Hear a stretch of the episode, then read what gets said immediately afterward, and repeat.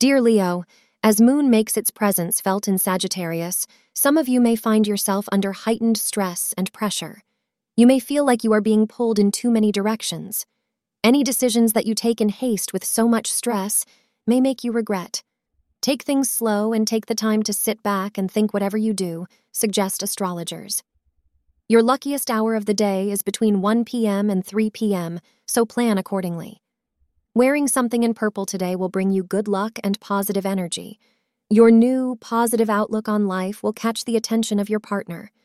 This change in your mood and your thoughts will really breathe new life into your relationship and will make your partner even happier to be around you.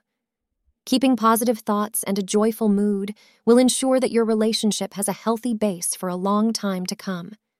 Thank you for being part of today's horoscope forecast. Your feedback is important for us to improve and provide better insights. If you found our show helpful, please consider rating it. For an uninterrupted, ad free experience, simply click the link in the description. Your support helps us to continue creating valuable content Thank you for being here and see you tomorrow.